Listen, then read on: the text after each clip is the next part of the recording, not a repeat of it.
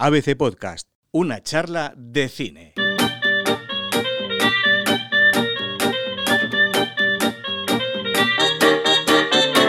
Esta semana vuelve Harrison Ford, por eso Fernando Muñoz, ¿qué tal? Bienvenido. ¿Qué tal, Diego? Vamos a repasar la trayectoria de una estrella muy particular del firmamento de Hollywood. Sí, una estrella que a sus setenta y siete años sigue dando mucha guerra. Pero además, tras la muerte de Kirk Douglas, descubriremos con Lucía Cabanelas el único reducto de Hollywood clásico que queda, la centenaria Olivia de Havilland.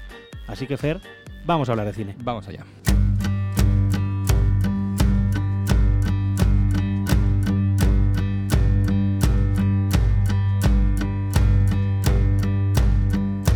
El título de la nueva película es La llamada de lo salvaje y con ella empezamos el repaso a la trayectoria de este actor de setenta y siete años, que no son pocos. Un actor de setenta y siete años que sigue siendo un héroe de acción, como aquel que dice, pese a que ya debería estar jubilado, que mucha gente a su edad está pensando más en pasear por la playa, pasear por el campo y dejarse llevar.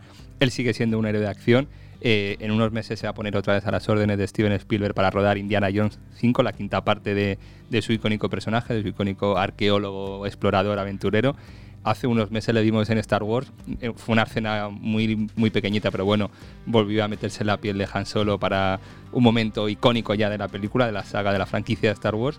Y hace también unos meses, bueno, un poquito más, un año y pico, eh, le vimos de nuevo con Blade Runner, con su personaje, con su agente, que no sabemos si es replicante, si no es replicante, en Blade Runner dos mil cuarenta y nueve, Eh, que se puso mano a mano con Ryan Gosling para intentar salvar el mundo de estas criaturas. Es decir, un, un actor que en una edad ya que, pues como decíamos, debería estar casi pensando en la jubilación, sigue siendo un héroe de acción propiamente dicho. Lo cierto es que si pensamos en Hollywood y en todos los grandes actores, Harrison Ford no es una estrella al uso. Es verdad que estrellas hay muchas en Estados Unidos, en Hollywood, pero Harrison Ford es una rara avis entre todas ellas, eh, más que nada porque en cinco décadas de carrera, ochenta películas a sus espaldas, nunca ha querido traspasar esa línea que sí que quieren traspasar otros actores, de convertirse en guionista o de lanzar sus proyectos, incluso de dirigir.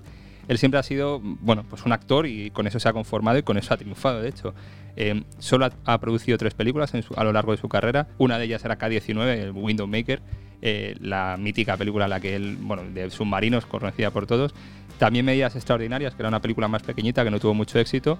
Y ahora va a, dirigir, va a producir perdón, su, tercera, su tercer proyecto a lo largo de toda su carrera, que es The Staircase, que es una historia, una, bueno, va a ser una serie, una historia dramática sobre un hombre al que acusan de asesinato después de que su mujer se cayera por las escaleras. Bueno, va a ser un caso así un poco curioso, por lo menos de ver a Harrison Ford en una serie de televisión a su edad. Y, y como te decía, es, un, es bastante inusual ver a un actor que se conforma con lo que tiene, que no es poco porque es una carrera exitosa y triunfador, pero no ha querido ampliar esos límites de creativo, de creador, de creerse, bueno, pues eso, un intelectual dentro de Hollywood. Se ha convertido en lo que es y con eso vive feliz y ha arrasado en todo el mundo.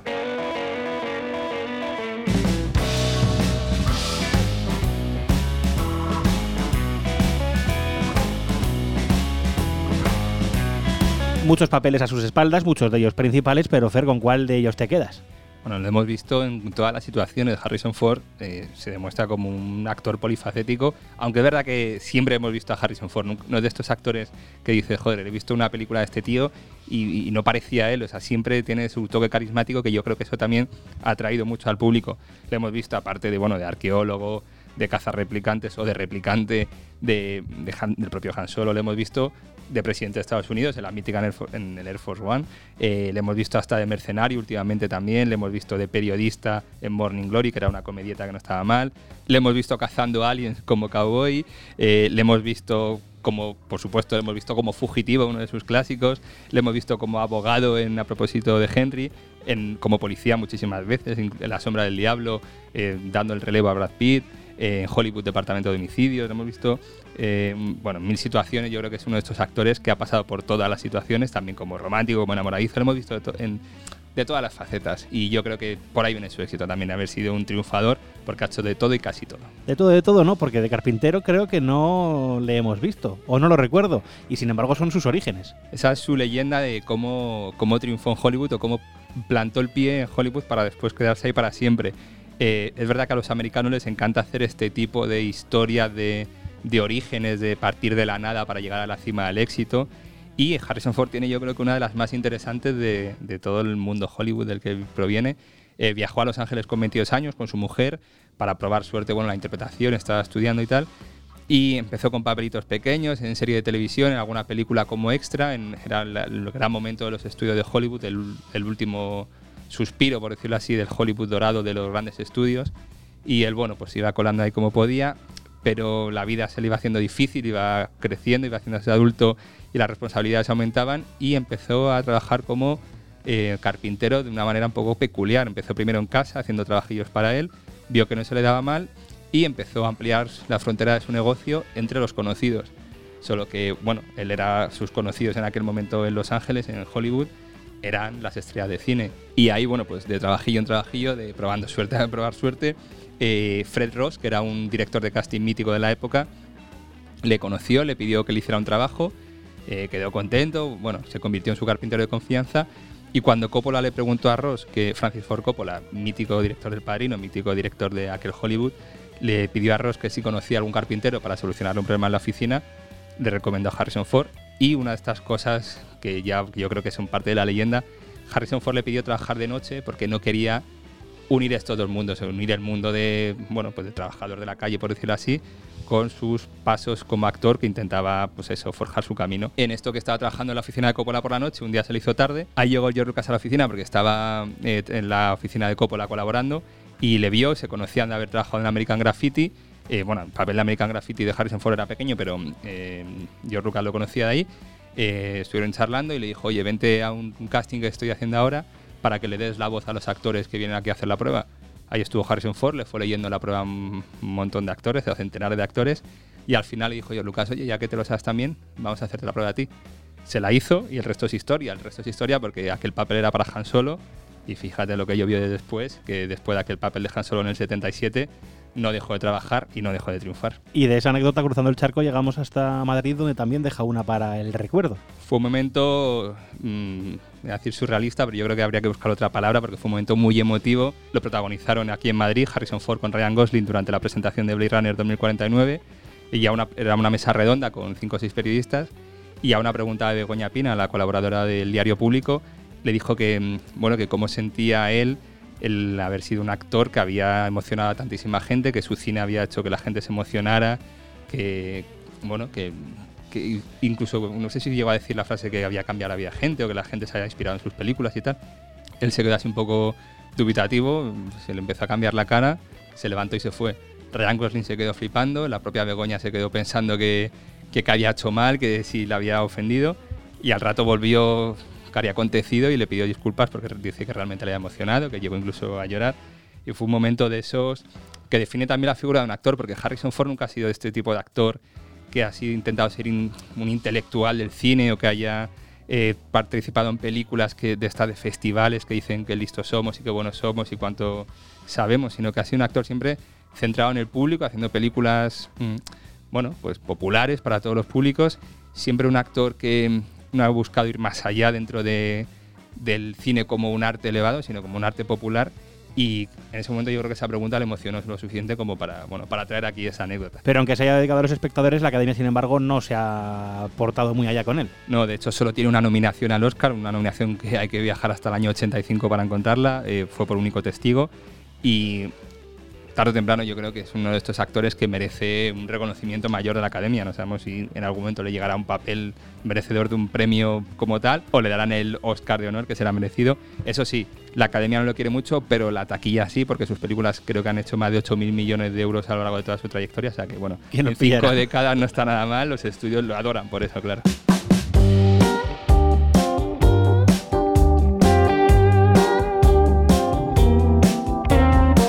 Y antes de terminar este repaso por su vida, escuchando el tráiler de La llamada de lo salvaje, cuéntame un poquito de qué va la nueva película que se estrena este fin de semana en España. Una película familiar eh, para todos los públicos, una película de aventuras, bueno, un poco en la línea de lo que hemos hablado antes. En este caso Harrison Ford comparte protagonismo con Buck, un perro eh, de estos de que, tir- que tiran de trineo, porque estamos en Alaska, estamos en el siglo diecinueve, el tiempo en el que los buscadores de oro iban a hacer fortuna allí en, en las tierras heladas de Alaska. Y bueno, Harrison Ford, pues eso, es un aventurero más que tiene que salir adelante allí con la ayuda inestimable de este Buck y, y de este perro que al final acaba siendo el protagonista. Como te decía, una película para todos los públicos pensada en hacer taquilla y en que los padres se lleven a los niños y encuentren estos valores positivos del cine que a veces encuentran. El Yukon es un lugar peligroso. Nunca sabes qué puede pasar. La llamada de lo salvaje, dirigida por Chris Sanders, con Harrison Ford y Dan Stevens. Entonces conocí a Buck. Era un perro único y singular. Lo habían malcriado. ¡Fuera! ¡Vamos, Buck! Y había sufrido. ¡Vamos! Pero nada podía someterlo.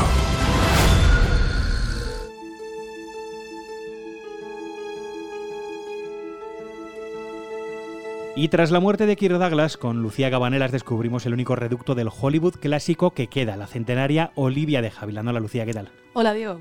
Pues efectivamente, Olivia de Havilland es la única que ha sobrevivido a esa generación del Hollywood clásico, además de a dos guerras mundiales, varias crisis nucleares e incluso a Espartaco.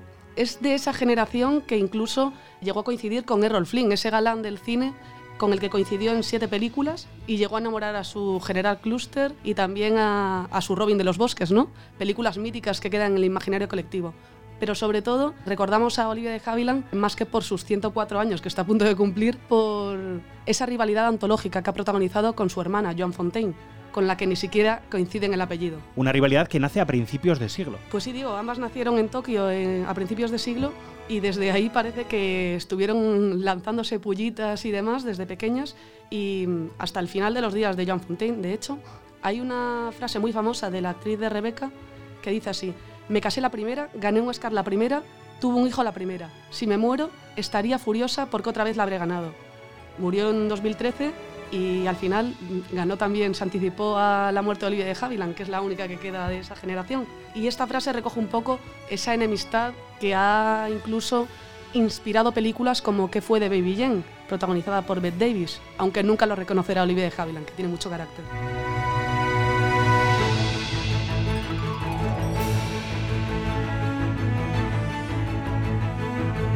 No solo Joan Fontaine fue víctima del carácter de Olivia de Havilland, esa Melania de Lo que el viento se llevó, única superviviente de la mítica película, sino también los estudios. De hecho, llegó a sufrirla incluso Jack Warner, el fundador, ¿no?, de la Warner, cuando denunció al estudio porque supuestamente Bette Davis eh, le daban los mejores papeles y no a ella.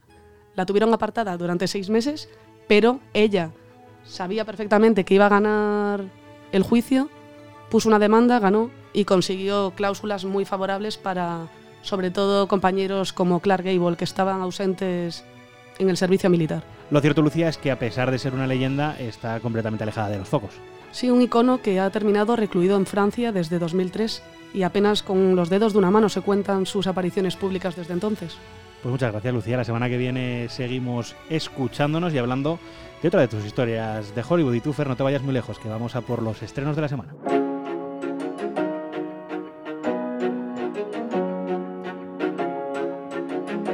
Claqueta y al pie. Otros estrenos de la cartelera.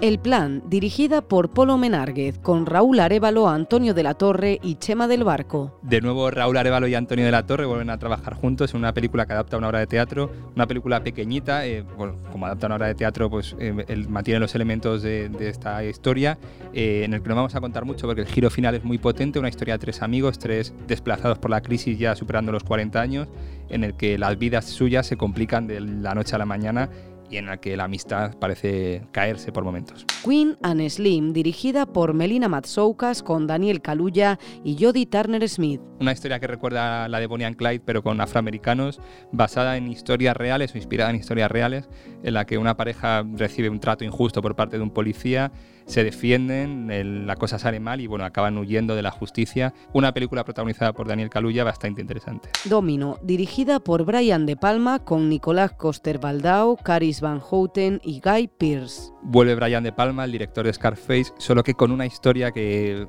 mm, le ha salido un poco irregular. Se han tenido que ir hasta Dinamarca para rodar, la, el presupuesto ha sido bajo, una película un tanto fallida, pero bueno, el director de bueno, Brian De Palma siempre tiene mucho que decir, mucho que contar y creo que para los amantes del thriller y del gran cine eh, disfrutarán, aunque solo sea por algunos ramalazos, de Brian De Palma. Monos, dirigida por Alejandro Landes, con Julián Nicholson y Moisés Arias. Una fantástica película que llega desde Colombia, eh, la típica película de festivales que está viniendo desde Sudamérica, pero que tiene mucha calidad.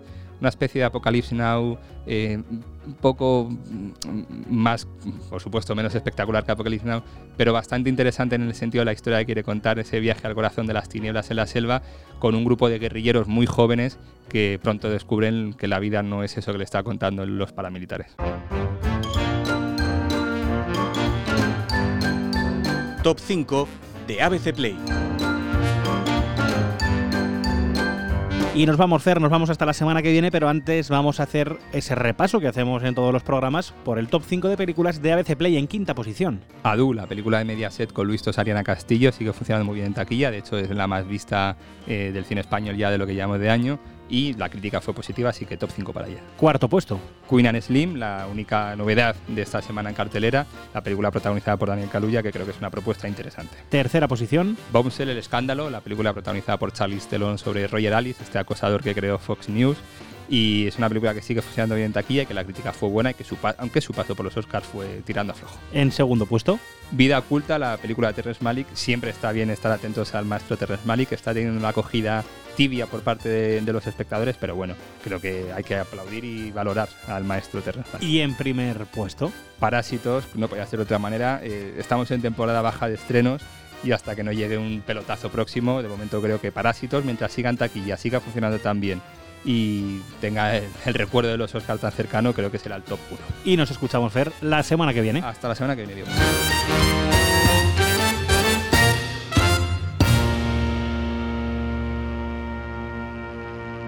Una charla de cine.